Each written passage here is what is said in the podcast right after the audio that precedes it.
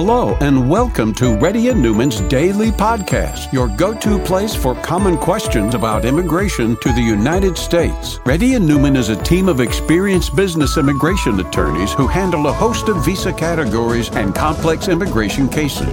This podcast will provide an insight into our daily free conference calls hosted by our attorneys, as well as discussions on hot immigration topics.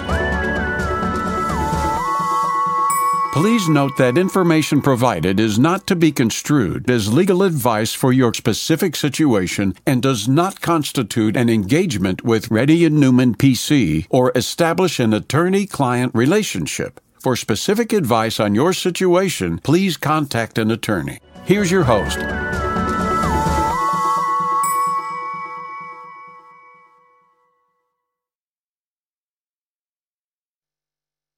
Hello, everyone. My name is Rebecca Chan. I'm a partner with Reddy & Newman, and I'll be doing the conference today. Gayatri, can you start our first question, please? Sure, Rebecca.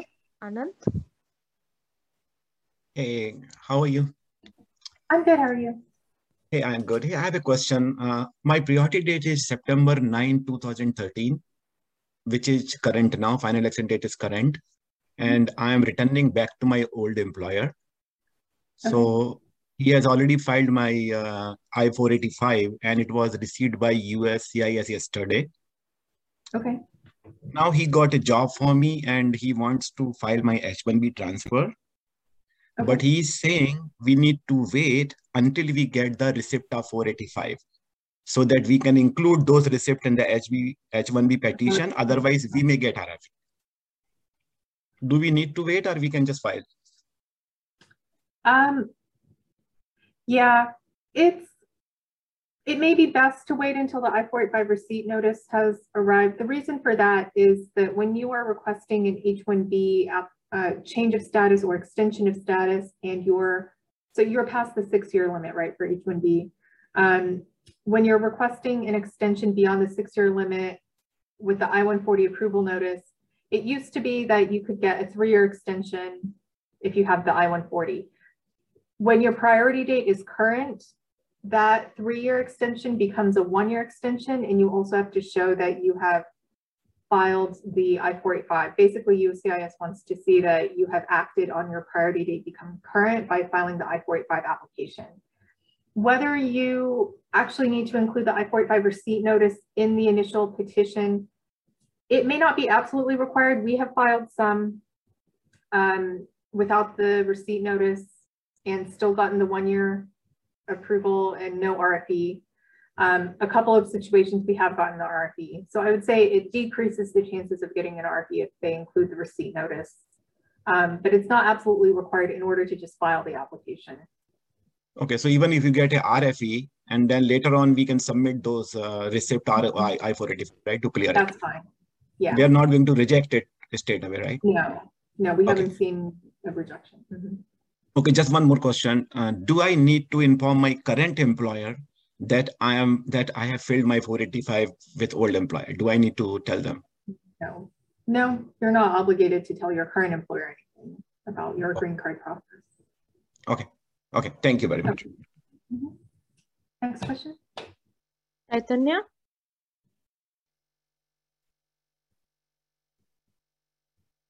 Hello?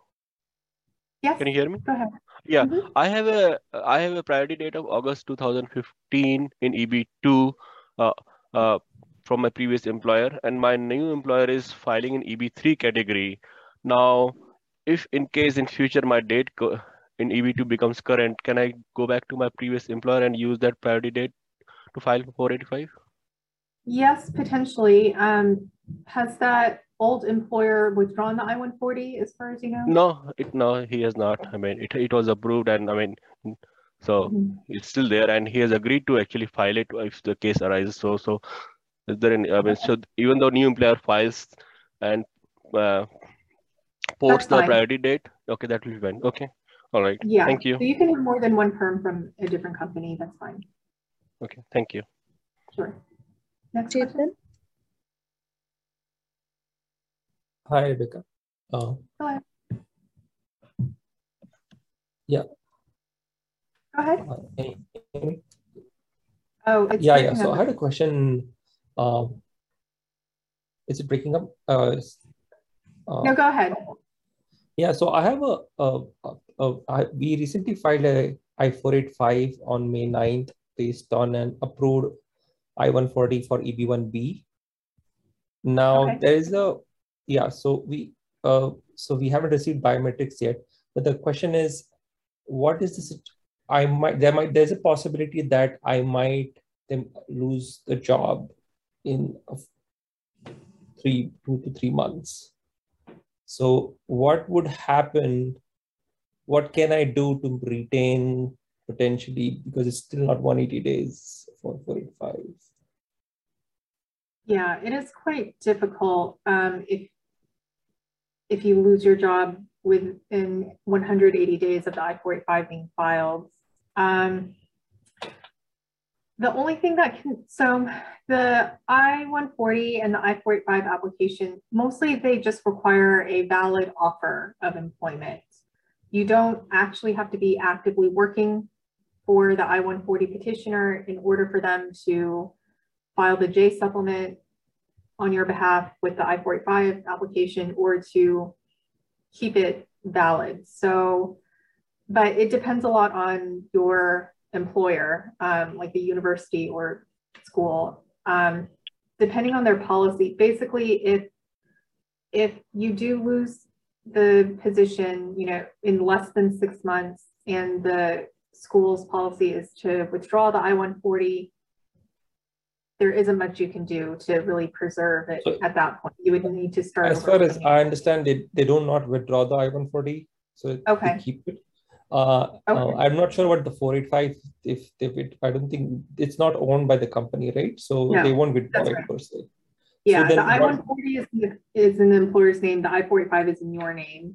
But if they did withdraw the I-140, it would result in the automatic denial of the I-485.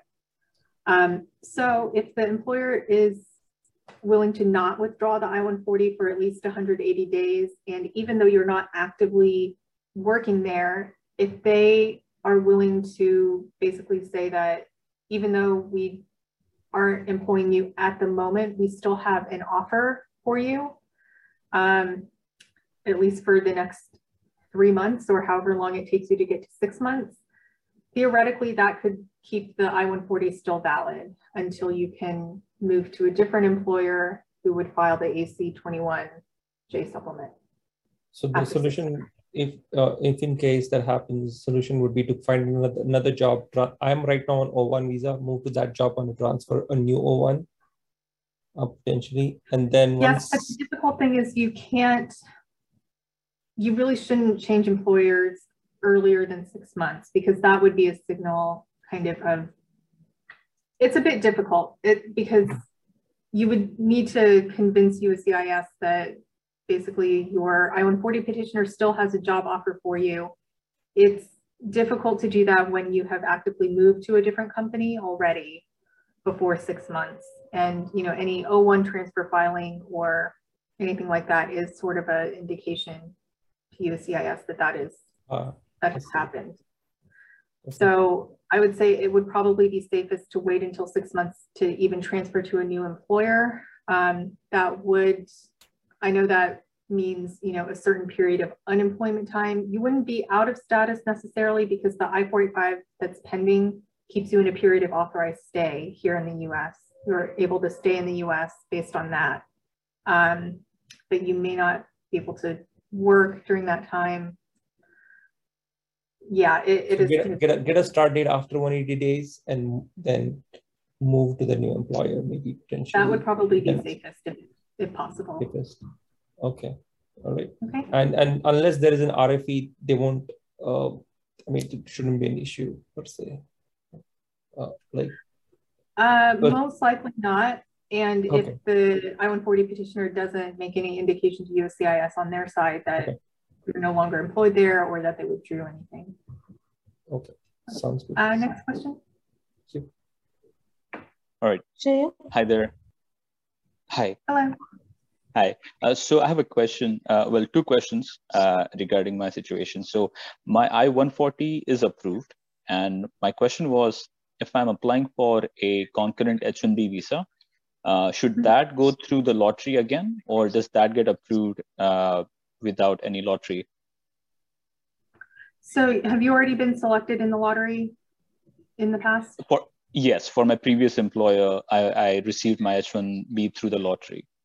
Okay, yeah, if you've been counted in the cap once before, you don't need to go through the lottery again. So if you sorry, go ahead. Yeah, even if the second employer that you want to work for simultaneously isn't cap exempt. Okay, got it. And then the second question was, since my I-140 is approved, I also have my wife's H-4 EAD, an application going on right now. So her approval for the H-4B visa has not come yet for the EAD. So can I still change my job if her approval has not yet arrived? Yes, let's see. So your H-1B is already approved with your current company, right? You're just considering moving to a different company? Okay. Yes. Yeah, if her H-4, her pending H-4 extension is not based on a pending H-1B extension, then that's fine. She doesn't necessarily need to file another I-539 and I-765 along with your H-1B transfer. Or, well, this new H-1B that you would be filing is a concurrent H-1B, right? Not really a transfer. No, sorry. So my question was for the second scenario, I'm just saying that I will be transferring that H-1 visa over to a new company altogether. Okay. Yeah, in that scenario, it's not required that she file a new I-539 and I-765. She can if she wants to, but it shouldn't be necessary. Okay, so say for example, in the second situation, if I'm just changing my employer altogether, and my wife's H-4 approval is yet to arrive, it is still okay for me to change employers without her H-4 application being affected in any way, right? It should be. What I will say is that in a few isolated incidents, I would say we haven't really seen this recently, but in like late 2020, early 2021, there were some situations like the one you're describing where if you left your H-1B employer and if that company withdraws their H-1B on your behalf because you've left the company, if the I-539 that's pending for your wife, you know, of course, that one is based on your H-1B from the previous company. And if it has been withdrawn by the time they are processing the I-539, there have been a couple of times that an I-539 has been denied in that situation. Got it. It really shouldn't be, but we do know it has happened erroneously a couple of times. So if you want to be safe, you could file another I-539 and I-765 along with your H-1B transfer. At the same time, you can also try doing, I've had some colleagues in our office try basically sort of interfiling your H-1B transfer receipt to the pending I-539. It's not guaranteed to work because there isn't a set procedure for adding new documents to a pending I-539 unless there's an RFE. But what you can try doing is just sending it to this with a copy of the I-539 receipt notice to the service center where the I-539 is pending. Just attach a copy of your H-1B transfer and a letter explaining that the basis of this pending I-539 is an H-1B, that the H-1B holder no longer works at. Here's the transfer receipt notice. So I've had some coworkers here in our office try that and it's been successful. Okay, all right. That's kind of a precaution, but yeah, it's, you could do that just to avoid an erroneous denial potentially. All right, got it. Awesome, thank you so much. Appreciate your time. Sure. Next question. Swapna? Yeah, hi. So a couple of weeks ago, our case was transferred to the National Benefits Center. And just recently, like say yesterday morning, we got a status update that says that we are temporarily pausing work on your application because an immigrant visa number is not immediately available to you. So what does that mean and what can we do about it? Okay, yeah, we have seen that case status come up a few times. So what is your priority date? May 2012. Okay, May 2012. And I assume that your I-485 was originally filed in the EB3 category? Yes. Is that correct? No, okay. Originally in EB2, and then we downgraded to EB3, but we also interfiled in January 2022. Okay, yeah. Yeah, so if you filed it based on a downgrade, so it was in EB3, and then just only recently in January, you interfiled to EB2. Yeah, that is, it's not uncommon. We have seen the same thing for some other cases with a similar fact pattern.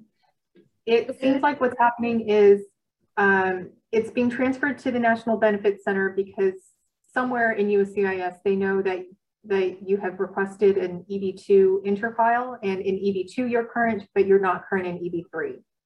So they're transferring it to the National Benefits Center because it's current in EB2, but for some reason, the case status is not being updated accordingly. The case status website, whoever is doing that, thinks it's still in EB3.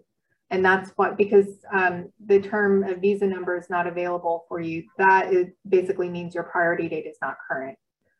So your priority date isn't current in EB3, but it is in EB2. I would not be too worried about it. Like I said, we've seen the same thing in a few other cases, and it seems to be more of a case where the case status website is not getting updated with the interfile request. They're still basing it on EB3, which is what it was initially filed in. And it's not that surprising to us, I guess, because the interfile procedure is relatively new. I guess it doesn't surprise us that they haven't connected it to all their case status websites and that sort of thing. But the fact that your cases have been transferred to the National Benefits Center is a good sign. It means that USCIS is aware that it's current in EB2 and that you have interfiled, because otherwise they would not transfer it to the National Benefits Center. Okay, so is there anything that I need to do per se to, you know, can we do anything to, you know, I don't know, expedite or do some, do we need to take action regarding this? Not necessarily. So in January, when you did the interfile, was that on the I-485J form? Was that when they made the announcement that you file I-485J supplement to request the interfile? Or was it just a letter? Oh, sorry, I think we're muted. Gayatri, can you unmute Sapna, please? Oh, sure. We just did the letter, the old method. Okay. Okay. That is supposed to be acceptable also. And I think that they have accepted that as the inter, because in their guidance, they said that if you already requested an interfile, you know, as a letter, you don't need to submit another form. I would say you don't necessarily need to do anything. If you want to, this may be an unnecessary step, but it shouldn't hurt anything. If you want to, you can send in a J supplement also requesting the interfile. It's kind of a duplicate because you already requested it in January, but if you want to kind of make sure that they have received it, you can submit it again as a J supplement form. Okay. But I wouldn't be too worried. We've seen the same for some other cases. So if we submit a, you know, the J supplement, do we have to wait another 6 months or something? Or no. No. So that if you need to change the job, it has to be based on the first, like the January 2022 filing, right? Yeah, count it from January. Mm-hmm. Okay. All right. Thank you so much. Next question. Thank you. Hi. So basically, we filed a 485 downgrade under EB3 for my wife application, and I am listed as my spouse's dependent. And we filed in October 2020. We gave the fingerprints, that's it. No movement since last 18 months. So I would like to initiate my EB2 process, listing my spouse as dependent. My priority date is January 15th, 2012. Okay. I would like, is it okay to file my spouse under my application? Is there any, since there is two parallel streams going on, one in under EB3 and one under EB2, will there be any? That's absolutely fine. Yeah, there's no problem with that. We've had other couples who have the same situation. If each of them has and their own I-140 independently, yeah, you could definitely do that. And I would in your case, because in EB3, it's not really moving. It's current in EB2 right now. So I definitely would actually file it in your case. Thank you. Thanks so much. Sure. Next question.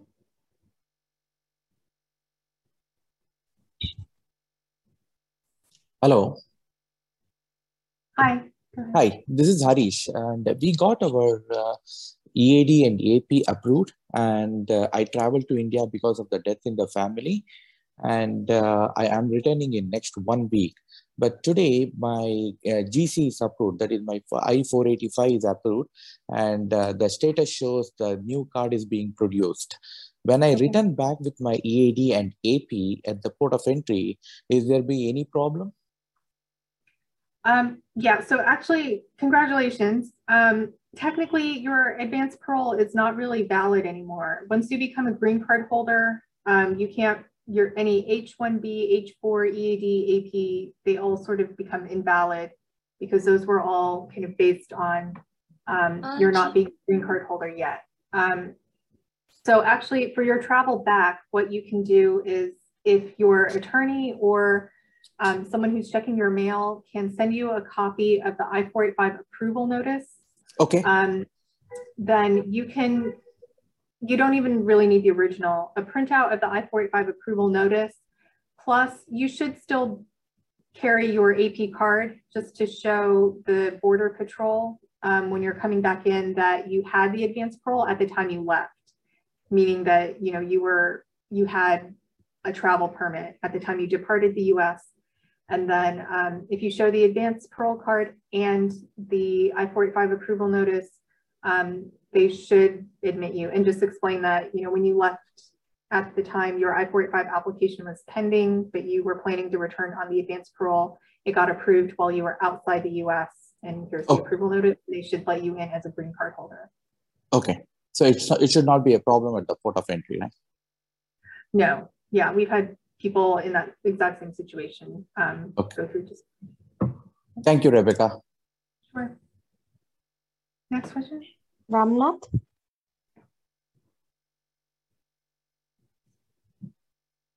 Ramnath. Okay. All right. So I have two questions here. I came to India due to a death in the family, and I was able to only get the appointment for visa on H-1B on October 2022, right? As per my employer policy, the HR would like to move me into an Indian payroll if the length of the stay is greater than 60 days, right? And I can go back to US and then continue working after I get my visa. But if they terminate me from US and I move to India, right, into the Indian payroll, how does it impact my H-1B? When does your H-1B expire, like the approval notice? Next year in 2023. Okay. And December 2023. Okay. That should be fine. Actually, as long as you are returning to the US anytime before, you know, that end date in 2023, you can still come back to the US on that same H-1B. Even if internally they process it as like a termination from the US company and a hire by the Indian company, the H-1B is still valid as long as they are still going to, as long as they're in the U.S. company planning, you know, at the time they're bringing you back, they're planning to rehire you. So all they would need to provide you when you are ready to go to the visa appointment in October is a recently dated letter from the company confirming that they still have the position for you according to the terms listed in the I-129 petition. Okay, all right, sounds good, right? My second question is I was with an employer A, I got an approved I-140 with a priority date of July 2014, right? This was filed in Wisconsin location. I moved to employer B and worked with them from August 2020 to January 2022. Then I came back to employer A in January 2022, right? But this was in a Dallas, Texas location, okay, in a senior role, okay? Do I have to go through this whole green card process of prevailing wages, labor, I-140 approvals, right? Because I had my original 140 approved with employer A, right? In July 2014, but that was in Milwaukee. So I'm just trying to understand.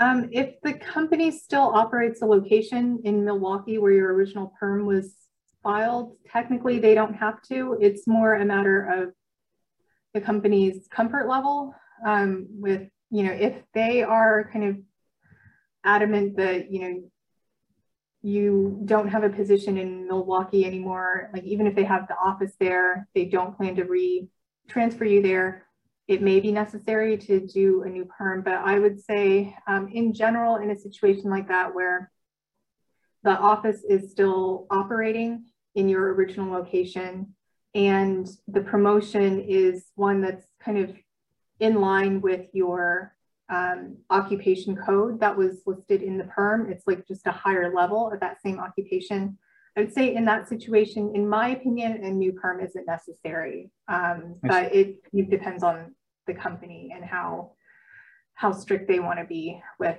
the description in the PERM. Okay. All right. I think that's good. Thank you. Sure. Pavan Kumar.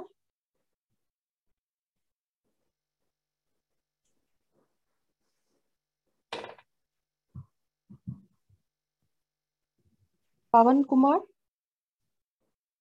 Hi, you're muted. Hello. Okay. Hello. Okay. Yes, I can. Yeah. Just a minute. So, actually, my 485 status change to new card is being produced.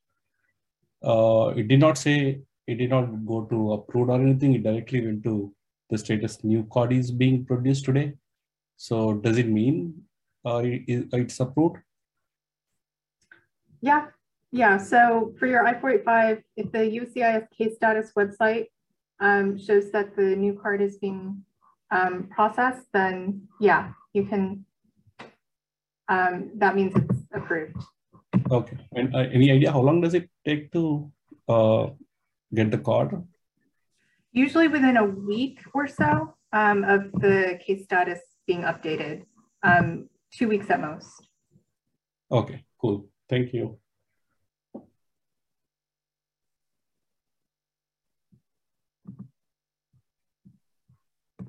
Vinay?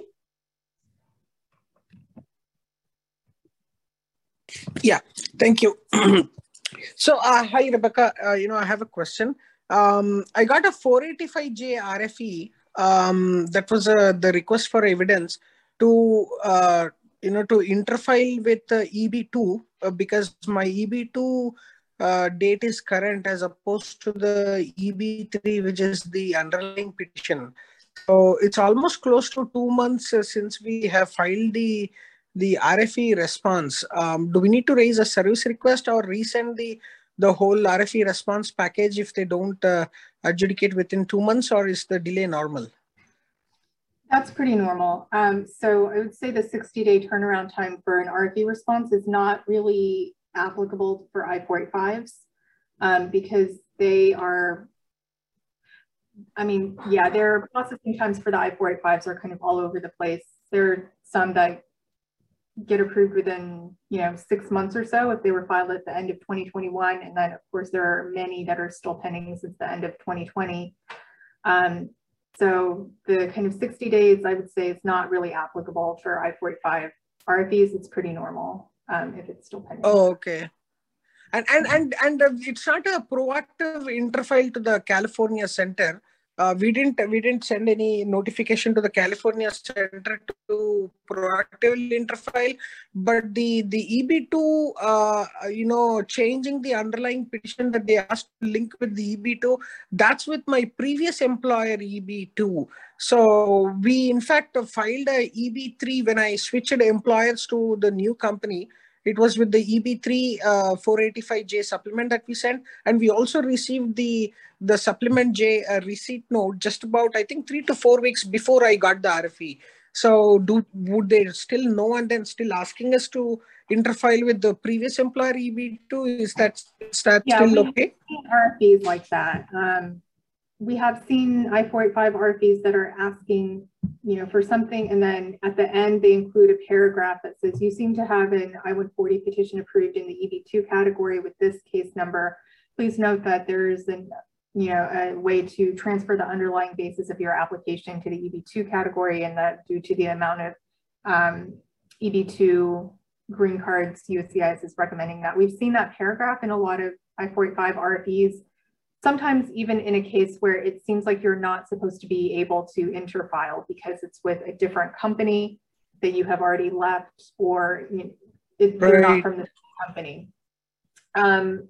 From our side, we can't really tell if USCIS mean, you know, if they are intending to mean that you can interfile in those cases, or if they're just adding that paragraph without realizing on their side that it's with two different companies.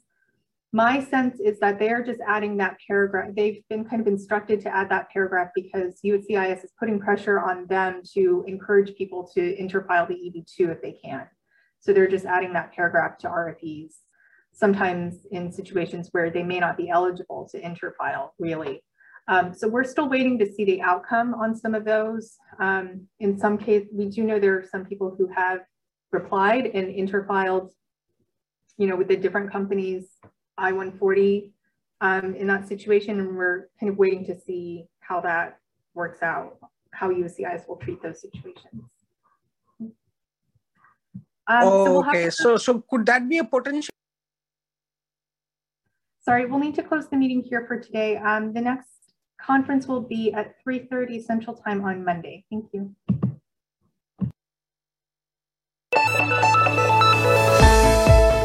Thank you for listening to Reddy & Newman Daily Podcast. We sincerely hope that you've taken something valuable out of it. Don't forget to subscribe and leave us a review. For more information, or if you want to make an appointment, check out our websites, rnlawgroup.com and immigrationgirl.com. Have an awesome day.